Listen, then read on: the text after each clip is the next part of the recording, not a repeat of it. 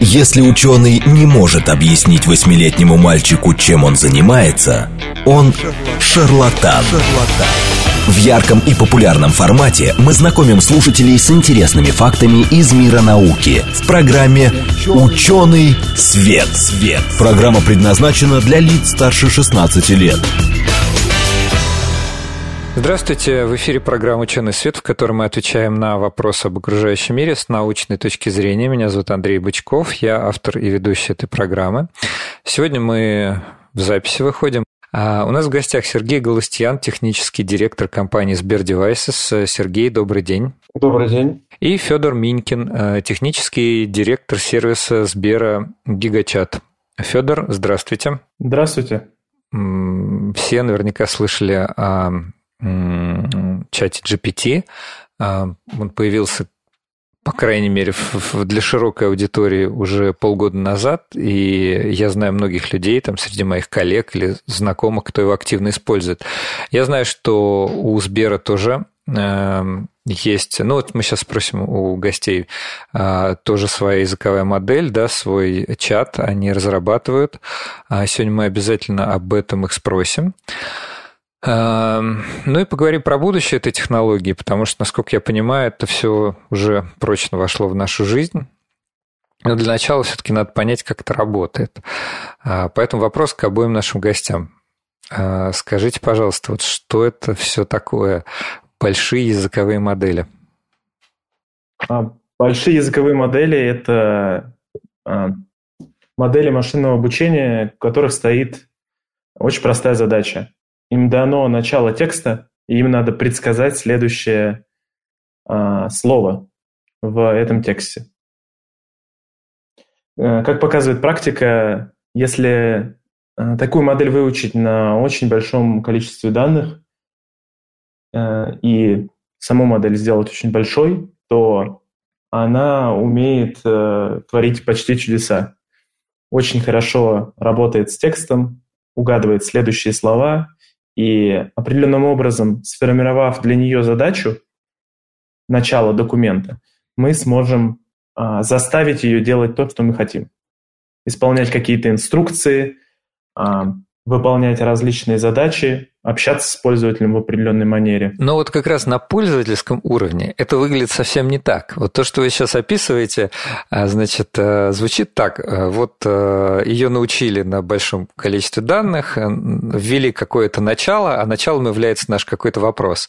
И она дальше, значит, просто продолжает текст. На пользовательском уровне большинство людей вам скажет, а, да, она просто с нами разговаривает, она дает осмысленные ответы.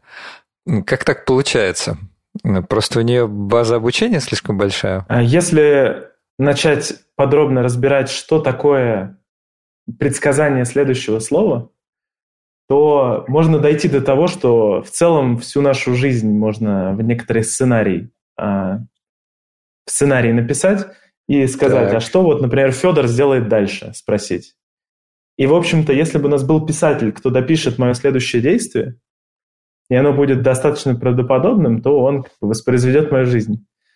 Поэтому э, все эти модели общаются с человеком, потому что э, общение с человеком это всего лишь очень правдоподобное э, продолжение э, сценария общения с человеком. Да? Вот представьте, что у нас есть э, сценарий текущей встречи, и в целом, uh-huh. если, человек, если модель очень хорошо понимает, а, что представляет собой, например, Федор, она может за меня сказать реплику.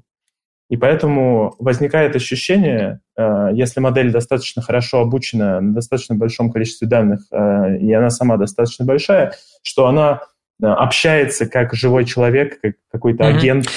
Понятно. Но так как у нас э, научно-популярная программа, я все-таки подумал, что даже то, что мы сейчас с вами обсуждаем, возможно, звучит немножко непонятно, может быть, для наших слушателей. А давайте сделаем чуть шаг назад. Вот. Во-первых, хотелось бы чуть обсудить, э, что отличает вот эти существующие большие языковые модели от более ранних. И что значит вот вообще обучение нейросети? Ну, я не знаю, это, конечно, вопрос на целую передачу, но я говорю, что вот нас сейчас слушают абсолютно неподготовленные люди, и, возможно, для них просто неочевидная вещь, как можно некую компьютерную программу или нечто такое вот компьютерное вообще чему-то обучить. Как это происходит? А, давайте я начну, я думаю, Сергей дополнит э, да, давайте. пониманием. А, большие языковые модели учатся на цифровом следе человечества, в нашем интернете в основном. Такие модели появились довольно давно, но в целом люди не совсем умели их хорошо использовать. А, модель, которая лежит в основе чат GPT, появилась несколько лет назад на самом деле. А, поэтому некоторое время назад люди подумали, а что, что будет, если обучить а, предсказывать следующее слово, модельку, на огромном десятилетии, можно так сказать, всего знания человечества. Легче всего знание человечества добыть из интернета. Взять весь интернет, почистить его, а, оставить только информативные сайты, тексты, добавить туда книг, добавить туда вообще все вот что можно придумать, и попробовать модель на всем этом обучить. Mm-hmm. Важный процесс – это дистилляция из э, гигантского интернета знаний. Чем лучше сделан этот процесс, тем лучше, чем более полезную информацию запомнит модель, и она будет полезнее. Соответственно, после того, как мы сдистиллировали все эти документы, а, все эти тексты, а, мы заставляем модель а, предсказывать следующее слово по документу. Мы слово за словом подаем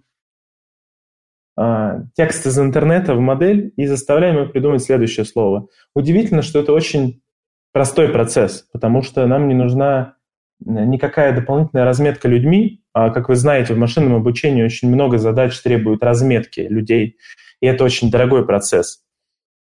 Прелесть э, языковых моделей в том, что они учатся по, по факту без разметки, потому что следующее слово уже написано нами в документе. И оно по предыдущему пытается его угадать. Именно доступность данных делает эти модели, а, делает прогресс этих моделей таким быстрым. Угу. Потому что взять интернет и сдистиллировать его довольно просто. Сергей, может быть, у вас есть что-то дополнить? Ну да, я вот тоже думаю над вашим вопросом, как вот э, объяснить это. Ну вот, как знаете, сиденье и ножки стула как бы соединяются вместе, да, и получается стул. Так. А по отдельности, по отдельности, если на них смотреть, как-то непонятно, ну как же они это... Вот у нас просто в, в этой технологии, кажется, вот происходит что-то похожее. То есть мы оперируем Э, довольно простыми машинными моделями, да, статистическими. Ну, как mm-hmm. довольно простыми. Они, конечно, сложны в, своей, в своей роде, но свойства, которые возникают при их применении, они, конечно, совершенно не, ну, уникальны. То есть вот то, о чем вы говорили, что свойство, что оно как будто продолжает диалог, как будто общается с человеком, как будто понимает, что вокруг происходит. Это вот некоторое такое возникающее свойство, которое, ну, в общем-то, не следует из суммы простой суммы частей того, что мы делаем, да? То есть да. это вот новое свойство, которое возникает. Это просто надо понимать, что есть вот некоторые... Вот Microsoft даже был, была статья в начале года, они как раз исследовали одну из своих больших моделей, и они даже это назвали э, некоторыми вот проблесками интеллекта. Да, то есть как бы, они просто дают некоторые промпты, как мы их называем, или там начало фразы, Uh-huh. И модель это дополняет, и они как будто бы э, говорят, что происходит вот что-то, что ну, это не было в обучении. Не было в обучении этих именно последовательностей. Да? Не учили модель именно этому. Да? Ну, то есть мы взяли тексты, грубо говоря, из интернета, но откуда появилась вот эта вот э, Э, способность модели там, делать какие-то логические выводы да, из этих текстов. Там, а как же это происходит? Это расходится с тем, что нам описал Федор? Потому что... Нет, э... это, это сходится в том смысле, что мы действительно берем огромное количество данных, и свойства, которые возникают, когда мы эти данные как бы вот собрали вместе, да, эти свойства, они, э, ну, как бы очень фактически выглядит как магия. Да? То есть для нас это выглядит как модель начинает действительно вести себя э, очень интересно. И, ну, э, тут важно понимать, что мы управляем этим процессом в том смысле, что мы понимаем, чем лучше данные, чем больше данных, э, чем, чем больше модель и так далее, тем, тем сильнее будут эти свойства. Да? Но сам механизм перехода из одного в другое, то есть вот мы говорим большие языковые модели. А что такое вообще языковая модель? То есть вообще языковая модель – это очень простая вещь. Да? Это просто статистическая модель, которая вам говорит по некоторому последовательностью слов, какое слово будет следующее. Ну вот а мы оперировали этими моделями десятки лет. Ну, то есть э, в технологиях они используются везде. Там, в, в опечаточник ваш, в Microsoft. Word или mm-hmm. в телефоне, в клавиатуре, да. Э, когда даже вот самые первые мобильные телефоны позволяли вам по э, нескольким буквам создать слово, да, это уже были языковые модели. Да, просто О. они были маленькими. Они учили некоторые статистики, что если вы пишете «при», значит, это «привет». Если mm-hmm. вы э, пишете там букву «п», значит, это, скорее всего, «пока». Э, если вы пишете «добрый», значит, возможно, дополнение будет «день». Да? Да. То есть это вот простые статистики, которые следуют просто из тех текстов, которые вы используете.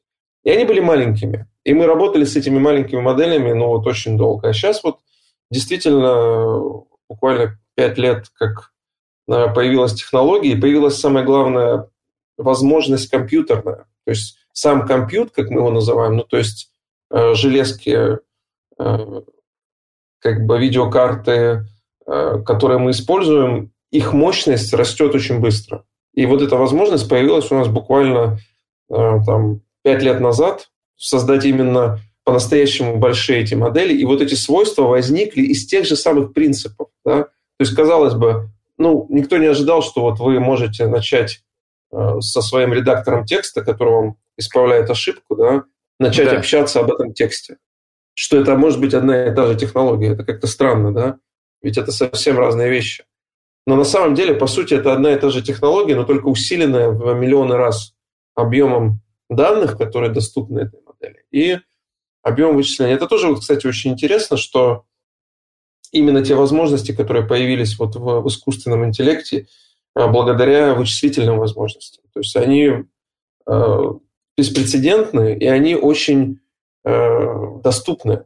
В том смысле, что несмотря на то, что эти чипы стоят дорого, ну, то есть с точки зрения э, консюмерской техники, там, техники, которую mm-hmm. вы покупаете, когда вы собираете игровой компьютер, вы платите там может быть, э, тысячу долларов за самую классную видеокарту, это как бы много, да.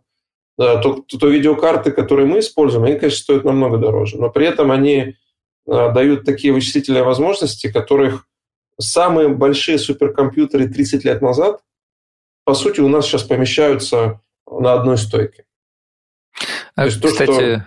угу, говорите. Да, вот это очень важный момент тоже в понимании вот наших возможностей. Вот вы сказали, что раньше были, получается, небольшие а, языковые модели, сейчас э, большие. А, интересно, вот э, хотя бы, я не знаю, как-то это можно оценить э, масштаб, какой объем данных, вот, например, сейчас используется, и какой объем данных раньше использовался? Как, как-то это вообще померить? В чем разница между малой, там, не знаю, большой языковой моделью? Не знаю, может быть, в символах, в штуках, в какой-то вычислительной мощности, Э, вот в объеме этого дистиллята, как сказал Федор. Кстати, это, да, это получается такой официальный термин дистиллят.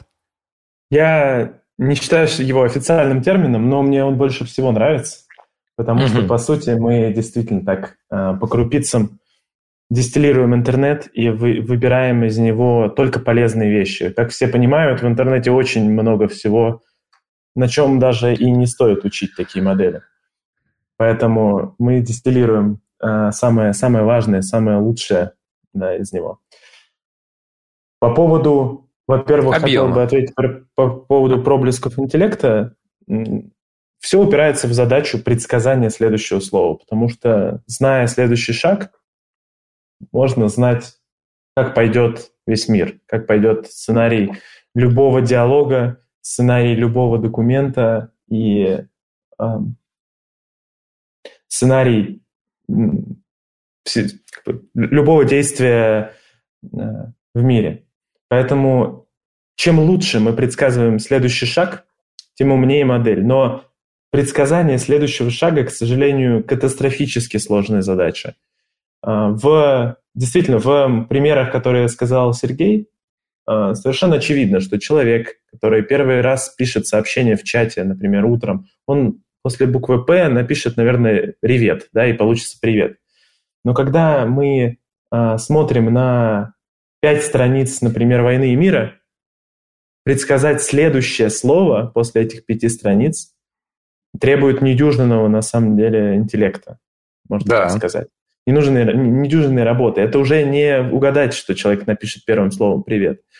И раньше технологии не могли э, с точностью, с достаточной точностью предсказать следующее слово, и поэтому все, э, поэтому такой технологии, как, например, ChatGPT или GPT-4 не появлялось, потому что они были бы слишком глупые. Они не могут предсказать э, следующее слово с, доста- с достаточной точностью, а значит, не могут э, вести диалог, по сути, и помогать человеку.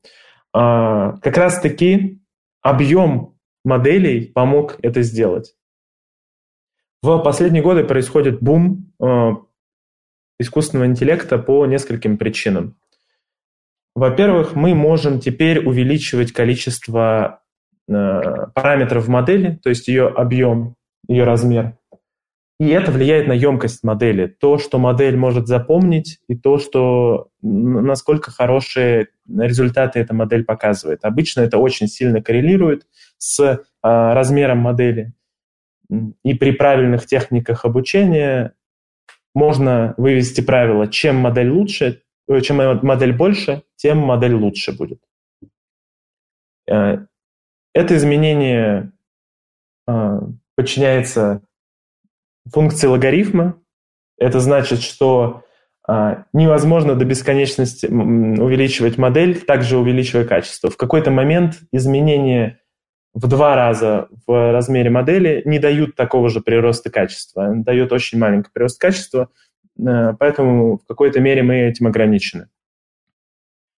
А, но мы также ограничены вычислительными мощностями, последние годы они растут кратно, каждый год в несколько раз быстрее все становится, и поэтому мы можем все больше и больше и больше и больше модели обучать. А, а зачем вообще обучать больше моделей? Дело в том, что большие модели могут запомнить больше данных, больше фактов о мире, э, большие тексты большего объема э, просканировать. Поэтому нам нужны довольно большие модели, чтобы запомнить весь интернет и чтобы выучить из него много информации. Маленькие модели тоже можно обучить на этом объеме данных, но не будет такого толка.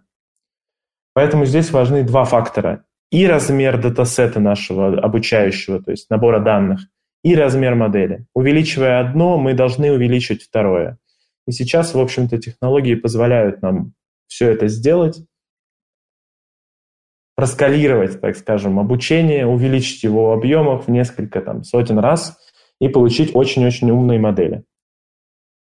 Поэтому два фактора влияет. То, что мы учимся более хороший дистиллят делать из интернета и вообще человеческого следа э, цифрового, да, и э, то, что вычислительные мощности дешевеют, увеличиваются, и действительно сейчас можно э, сказать в несколько миллионов раз компьютеры мощнее, чем там 80-е, понятно.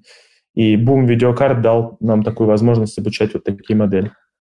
А вот раньше было такое представление, не знаю, насколько раньше, может быть, это какое-то дилетантское представление, что существует, э, значит, две отдельных разновидности искусственного интеллекта, сильный и слабый. Вот. Э, вот то, что вы сейчас рассказываете, получается, технически-то Э, технически вот эти большие языковые модели, они очень похожи на то, что раньше называли слабым э, искусственным интеллектом. Но ведет он себя, начинает вести, судя по вот этой статье Microsoft, э, судя по тому, насколько по, по пользовательскому опыту, все ближе, ближе к сильному искусственному интеллекту. Получается, эти термины уже вообще не имеют смысла. И вот как раз большие языковые модели преодолели этот, так сказать, разрыв, или я чуть неправильно понимаю? Ну, давайте я попробую тут. Смотрите, с точки зрения Э, вот этой терминологии, она, конечно, немножко устарела, наверное. Ну, то есть можно сказать, что сильный искусственный интеллект, как именно настоящий, так сказать, искусственный интеллект общего назначения. Как да, у человека, он, да. Да, да, он еще не создан, конечно. То есть мы, это, это как некоторая такая цель, которой, понятно, мы все движемся. Э, но это такая вот цель, да. А слабый искусственный интеллект, как вот множество прикладных моделей, да, которыми мы пользуемся уже там десятки лет везде. То есть переводчики, распознавание речи, синтез речи, обработка звука. Буквально в любом приложении, которое вы используете, в любой системе, есть какие-то модели, э, связанные с машинным обучением или с, с искусственным интеллектом. Да. И можно все это назвать слабыми, да, слабым искусственным интеллектом, потому что они заточены под конкретную задачу. Языковые модели, они вот, большие языковые модели, стали где-то вот в, в посередине. Да? То есть их нельзя называть э, в каком-то смысле слабым искусственным интеллектом, потому что они реально обладают вот этим свойством обобщения и э, свойством того, что вы буквально с нескольких примеров э, получаете от модели новое поведение. Да? То есть задачи, которые раньше... Ну вот простой пример слабой модели искусственного интеллекта – это модель, которая решает задачу классификации. Ну, например, вы, у вас есть э, рестораны, да, есть отзывы об этих ресторанах. То есть люди пишут какие-то отзывы, и mm-hmm. вы хотите просто разделить их на две кучки. Вот хорошие рестораны, а вот плохие рестораны. И вот у вас есть, например, миллион отзывов, да. Конечно, вы можете все это просмотреть глазами и разделить все рестораны на две кучки. А можете сделать э, систему искусственного интеллекта, классификатор так называемый, который будет получать текст отзыва и классифицировать его хороший отзыв, плохой отзыв. Да, это такая классическая задача э, для задачи машинного обучения.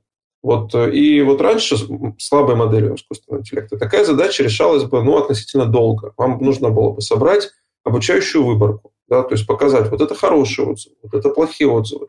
Обучающая выборка должна быть ну, достаточно качественные. Ну, то есть вам нужно их, ну, как минимум, несколько сотен, может быть, тысячи примеров, да, хороших отзывов, плохих отзывов. Потом вам нужно было бы создать, э, выбрать какую-то модель, потому что есть разные модели классификации. Потом вам нужно было бы обучить эту модель. Потом вам нужно было бы эту модель э, каким-то образом использовать, ну, то есть создать, э, как мы говорим, движок инференса или запустить на каком-то готовом движке инференса. И вот туда-сюда у вас бы на это ушло, ну, если вы компании хотите решить эту задачу, ушло бы, не знаю, три месяца, например, да, то с большой языковой моделью вы можете эту задачу решить буквально за два дня.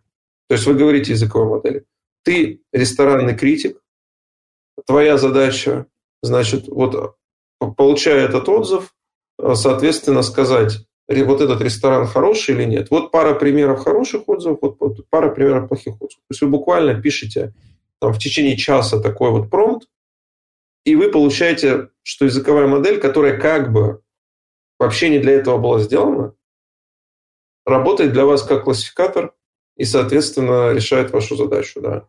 Ну, то есть это, это уже нельзя сказать, что это прям сильный искусственный интеллект, но это уже не однозначно не слабый. просто специализированная модель. Да, это модель, которую вы можете буквально очень незначительным количеством усилий использовать в какой-то новой задаче.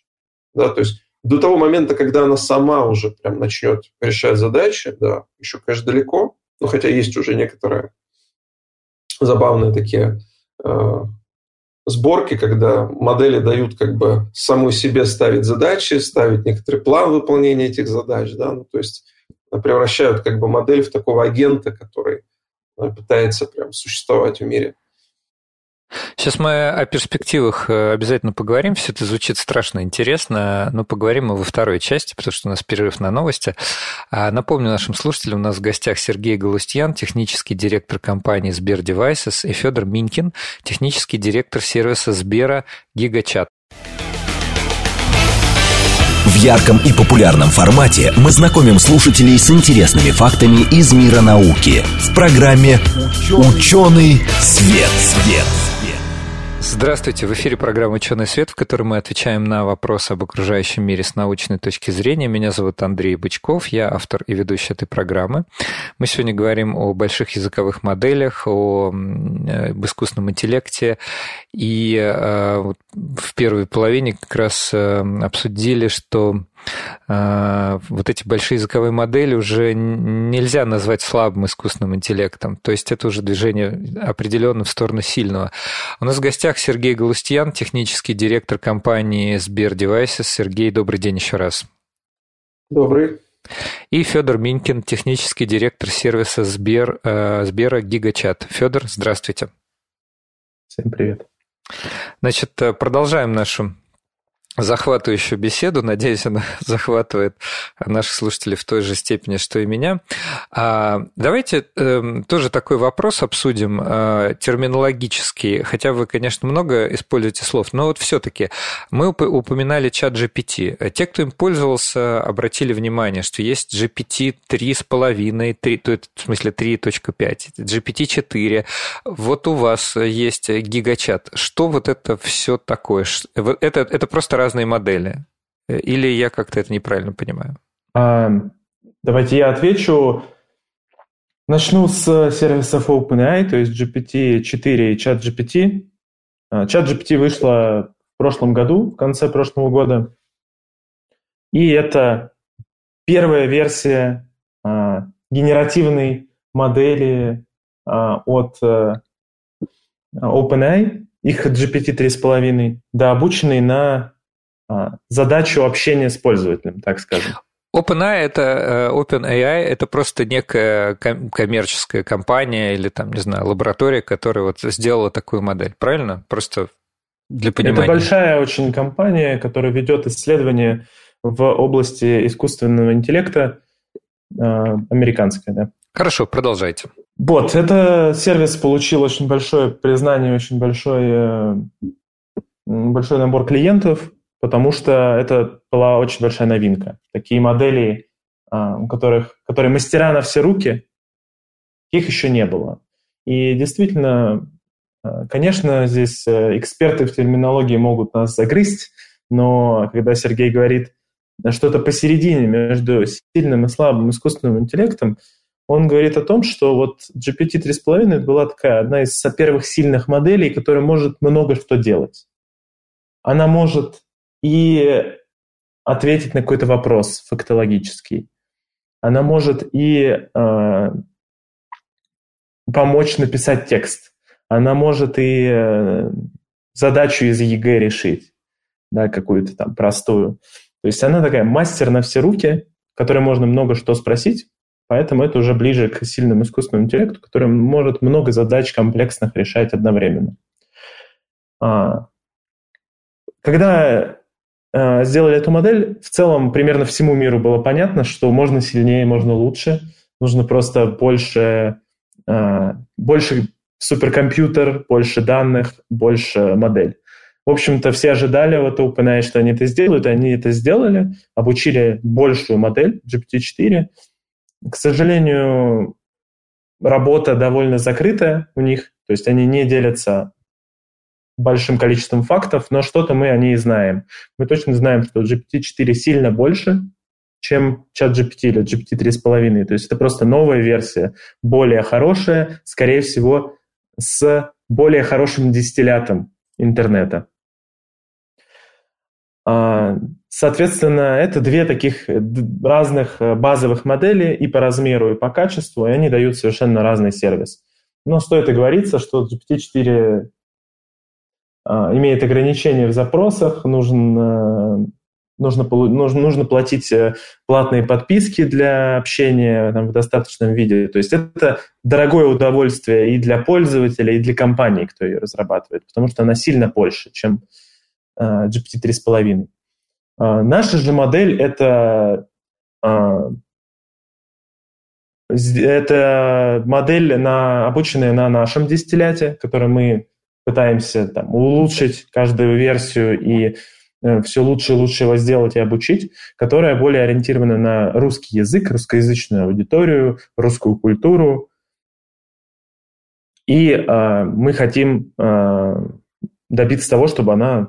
То есть э, ваша модель... Была ваша... аналогом чат GPT, но вот с главной страной это Россия, и главным языком то есть ваша модель сможет вот ту задачу, которую вы в первой части упомянули, решить после четырех страниц э, «Войны и мира», продолжить ее? А, да, конечно, в каком-то роде она ее продолжит, и вот мы добиваемся, чтобы это действительно было похоже на оригинал, а не просто какой-то бессмысленный, несвязанный текст. Чем лучше мы предскажем «Войну и мир», как а, ни странно бы это звучало, тем лучше мы дадим сервис для пользователей, тем больше она будет понимать и больше задач пользователей сможет решить. А вот вы как раз очень хорошо, что вы сказали, что вы сами как раз делаете для своей модели дистиллят, то, что вы называете. Ну, можно по-разному, наверное, называть. Просто это э, для вас, специалистов, хороший термин. Может быть, для кого-то из там, слушателей будет привычнее, ну, какая-то, не знаю, выжимка, как мы это еще называем, обычно, в обычной жизни. Ну, в общем, какой-то какой подготовленный, какой-то, как, какую-то сумму подготовленных данных. А вот как, с какими проблемами, вот, например, вы сталкиваетесь при сборе и подготовке этих данных для обучения таких моделей? Одна из главных проблем – это то, что русскоязычный интернет очень маленький. По сравнению с англоязычным миром, а, наш интернет – содержит очень мало информации, особенно оригинальной информации. Поэтому мы необходимо учитывать в нашей работе а, множество языков. Мы обязательно mm-hmm. делаем не просто русскоязычный дистиллят или выжимку интернета, но обязательно включаем английский, научные статьи, все книги на разных языках, потому что э, знание человечества, оно в один язык на самом деле не умещается. Поэтому ну, разумеется. мы должны работать с многими языками, и там возникает очень много задач специфичных, что, например, на, на китайском мы не можем ни прочитать, ни осознать, насколько этот текст хороший, а чтобы сделать выжимку, надо, так скажем, хорошо настроить наши фильтры, которые выжимают из, из а, вот, сборной солянки интернета хорошие тексты. Чем лучше мы это делаем, тем лучше модель получится. Там возникают такие проблемы, как э, достаточно много мусора в интернете, очень неинформативные статьи, абсолютно не а, а, подходящие для обучения. И более того, там может, наоборот, вредная информация содержаться, какие-то а, сбивающие с толку а, тексты, Э, да, поэтому мы, э, самое сложное в нашей в создании дистиллята – это э, сделать такой, такой процесс, который оставит только хорошие данные. Но даже после того, как мы эти хорошие данные нашли, их надо э, почистить от дубликатов. Возьмем в пример новость. Когда выходит mm-hmm. новость, ее копируют все остальные издания, немножко меняя текст копирайтингом, да, поэтому оригинальной информации там очень-очень мало, но она подается абсолютно в множестве изданий. Поэтому э, мы хотим оставить несколько из этих копий, потому что чем, э, чем как бы меньше бесполезных копий содержит наш э, дистиллят, выжимка, тем больше мы туда можем уместить. У нашей модели есть ограничения. Допустим, больше вот такого количества документов она просто не сможет выучить никак. И поэтому у нас стоит задача эффективно его наполнить. А, и когда мы говорим о дедупликации, дедупликации всего интернета, это довольно сложная техническая задача. А как? Нам нужно а, почистить несколько петабайт текстов. Это а, отдельный кластер, отдельный суперкомпьютер нужен для этого. Вот, и все эти процессы, они, конечно, сильно влияют на качество. Каждый из них мы улучшаем. И из-за того, что так много составляющих, э, возникает очень много работы, очень много э, команд, которые отдельно собирают из кусочков вот, это вот, вот этот конвейер чистки. Кстати, вот про, про очистку данных, да, мне кажется, очень логичный вопрос. Он на самом деле много возникает, э, много его обсуждают, по крайней мере, в таком вот популярном ключе, про некоторые этические проблемы. Вот мне даже пришло в голову, пока вы говорили, да, что, э, ну, совершенно понятно, что если вот эти э, чаты, да, будут в открытом доступе, то люди их будут использовать как для получения знаний просто, да, как, э, как энциклопедию, как э, помощника какого-то, а, вот, а в том числе, например, для получения знаний, ну, там, не знаю, по медицине, но, тем не менее, э, вот если взять выжимку того, что находится в интернете, сейчас же господствует концепция доказательной медицины, да, то есть те же врачи, они даже стараются не назначать каких-то методов или препаратов, которые не имеют достаточной доказательности. И они обращаются, соответственно, к статьям. А, многие из этих статей, наверное, на английском языке. Вот. А, наверное, вот это будет, ну или уже есть такая проблема для вас, да, при отборе данных. Ну вот просто вот конкретный кейс. Люди же, ну, сто процентов, мне кажется, что тот же чат GPT спрашивает, там, допустим, какое лекарство лучше или, или вот что помогает от вот этого. И вот как с этим бороться? Ну, в смысле, как сделать так, чтобы эта модель э, не там, не знаю, не, не вредила или она не подтягивала какие-то ложные данные, которых, я думаю, в интернете огромное количество. Ну, давайте я попробую тут э, прокомментировать. Смотрите, важный момент, что э, модель сама по себе, да, это не целая система. Да, то есть мы говорим, что вот мы зарелизили действительно сейчас модель, можно найти гигачат, им попользоваться.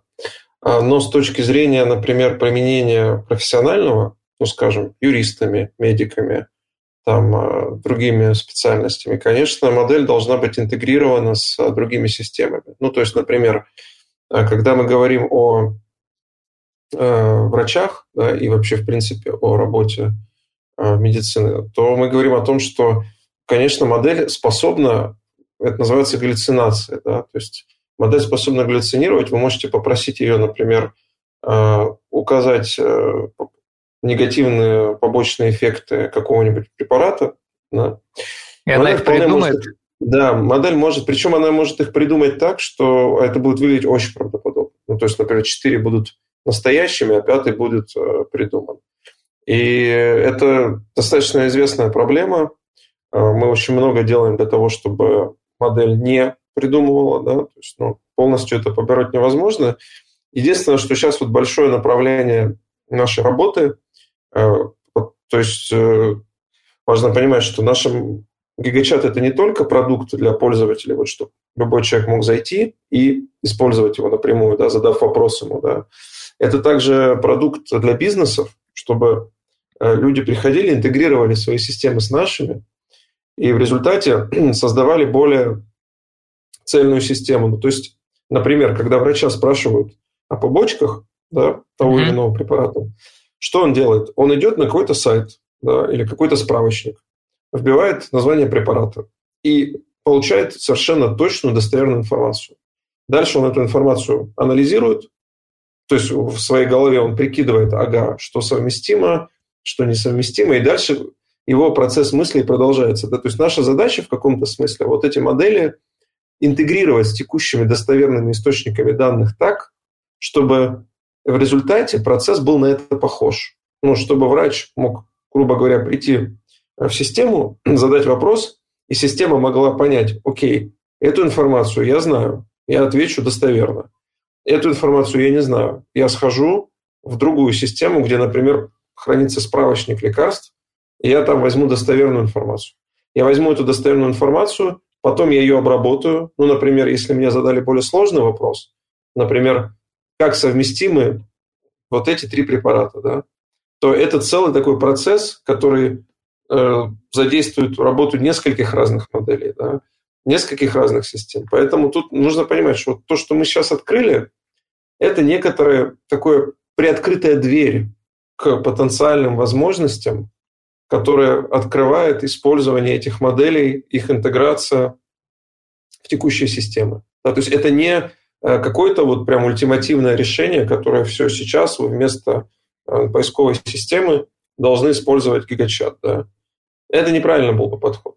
Но вы можете через эту приоткрытую дверь посмотреть вот некоторый образ будущего, как можно э, работать с информацией, то есть интеграция этих моделей далее с достоверными источниками данных приведет к тому, что мы добьемся максимальной достоверности и при этом э, максимальной полезности, да, ну, то есть чтобы пользователь быстро получал информацию, то есть, грубо говоря, не тратил очень много времени там, на поиск и на анализ.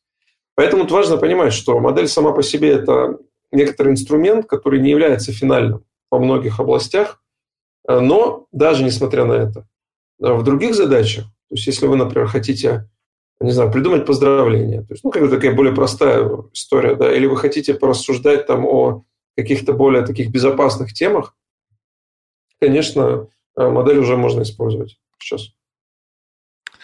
Э, да, слушайте, это все правда интересно. Я даже вспомнил, может быть, вы тоже помните, были такие прогнозы Рэя Курцвелла, э, который считается такой, считался таким футурологом, и когда-то, может быть, 10-15 лет назад его прогнозы о э, цифровой сингулярности, о том, что мы перестанем различать э, там, то, что говорит, как вообще, не то, что говорит, да, а мы перестанем различать человеческий и искусственный интеллект, тогда это казалось как-то слишком нереалистично. Вот. Как вы сейчас бы оценили а насколько вот мы приблизились к, это, к этому? У нас есть очень классный э, прототип, где GPT-4 общается с гигачатом, и у гигачата цель э, притвориться человеком, угу. а у GPT-4 цель понять, с ней говорит человек или бот. Так. По сути, аналог э, теста на репликанта. Тьюринга. Ну да, Тьюринга, но... В каком-то мне смысле. Больше напоминает, мне больше напоминает этот тест на репликанта в «Бегущем по лезвию».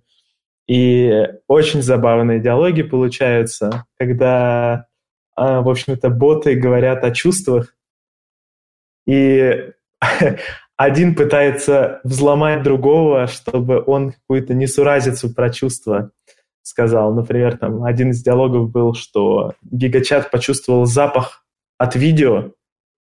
Ну, то есть там было видео какое-то, и он сказал, я прям чувствую запах э, от него. И GPT-4 сразу так, ага, запах очень не похоже, ты бот. Вот, в общем, там забавные диалоги генерации. Конечно, это большая, большой челлендж для нас всех э, будет обеспечить безопасность этих моделей. Именно. В общем-то, в Америке поэтому вот OpenAI сейчас э, выступает перед Конгрессом. Э, в общем, там идет какая-то регуляция э, непонятная. Ну, например, некоторые, некоторые компании в этом не участвуют, потому что вопросы серьезные. Компании, кто это делает, они должны э, серьезно относиться к тому, что их модель может выдать, действительно, медицинский совет, например, который повредит человеку. Или что-то такое. Поэтому а, большое внимание весь мир сейчас уделяет этике, и чтобы модель не посоветовала какое-то явно а, опасное действие. Поэтому все обходят темы медицины, и такие жизненно важные темы обычно прикрываются тем, что модель говорит, пожалуйста, я всего лишь модель, не надо меня слушать на 100%, это вот сходите к специалистам и так далее. И на самом деле все опять сводится к документам. Мы ее учим на таких документах, на таких текстах, что когда человек спрашивает какой-нибудь вопрос, на который опасно давать ответ просто так, мы ее учим всегда в конце, допустим, описывать, что это очень важный вопрос, и, пожалуйста, сходите к специалистам. Хорошо, хотя, конечно, было бы интересно поговорить о будущем, о перспективах, потому что все-таки я думаю, что одновременно с появлением вот этих моделей больших и с оптимизмом, который возник, сразу же, наверное, усилились страхи по поводу, ну вот то, что там начиналось в фильме «Терминатор» и, и дальше по списку во всей научной фантастике. Значит, э, ну давайте все-таки еще несколько моментов обсудим. Вот есть такое понятие э, контекст, да, то есть э, не совсем а, ну, то есть вот можете разъяснить, э, что такое контекст применительно к вот этим большим языковым моделям? Да, кстати, я вам хотел э, на примере отличия больших языковых моделей от маленьких тоже, на примере контекста. Вот мы в системах распознавания речи, когда использовали языковые модели, еще, там, не знаю, 10 лет назад, э, система смотрела буквально на два или три предыдущих слова. Да? То есть можно было сказать, что система угадывает третье слово, имея контекст из двух, может быть, трех слов. Угу. А сейчас, сейчас мы оперируем контекстами в несколько тысяч слов. То есть фактически это тот объем информации, вот то, о чем говорил Федор, что четыре страницы э, Толстого и предсказать пятое слово, вот чтобы все эти четыре страницы как бы э, в, на одном дыхании, как, как сказать, вот модель прочитала. Да? То есть если сравнивать это с человеком, да, вот представьте, что вам говорят, вот письмо, и вам нужно какое-то решение по этому письму принять. Да? И вот размер этого письма, вот сколько вы можете прочитать там, э, ну, понятно, ваше время ограничено скоростью чтения вашей, э, ну и также количеством информации, которую можете запомнить. Например, если вас просят прочитать 100 страниц и принять какое-то решение, то это гораздо более сложная задача, чем прочитать один параграф да, и принять какое-то решение. Вот контекст как раз определяет вот этот вот объем в задаче, буквально в конкретной задаче информации, которая поступает на, к вам, на, на основании которой в идеале вы должны принять вот это решение. Ну, то есть в случае с языковой моделью, как говорил Федор, это решение, какое следующее слово генерить, по сути, да. Но в, в общем смысле это вот э, то, сколько можно в конкретный запрос отправить э, к модели данных. Вот это ее размер ее контекста. Хорошо. То есть, то есть, грубо говоря, модель, которая в пределе э, примет ну, скажем, огромный контекст. Вот сейчас мы говорим о том, что есть уже технологии, которые э, позволяют использовать контекст там несколько сотен тысяч слов, да, то это такая модель, вот представьте себе, которая, дописывая слово в романе, будет понимать буквально все с его начала. То есть буквально каждое слово. Как бы держит не, в голове. Да, да, как бы держит в голове. То есть не, не просто какую-то общую идею, да, не просто какую-то там какую-то суммаризацию да, происходящего. Это даже человек, скорее всего, не способен. Да? Ведь вы, когда оперируете какими-то концепциями, мы их в голове упрощаем, мы их превращаем в некоторые такие э, там, сюжет основной, да, там, и так далее. То вот, э, и это очень важен, этот контекст, потому что он как раз нам позволяет ставить очень сложные задачи перед моделью. То есть чем больше контекст, тем более сложную задачу можно перед моделью поставить. Слушайте, ну, надеюсь, что нашим слушателям стало все-таки чуть лучше понятно, что это такое вообще, как это все работает, как это все устроено. А у нас, к сожалению, вышло время, поэтому просто хочу поблагодарить наших участников. А, спасибо вам большое. А, у нас в гостях были Сергей Галустьян, технический директор компании Сбер Devices, и Федор Минькин, технический директор сервиса Сбера Гигачат. Сергей и Федор, спасибо большое. Спасибо. До свидания.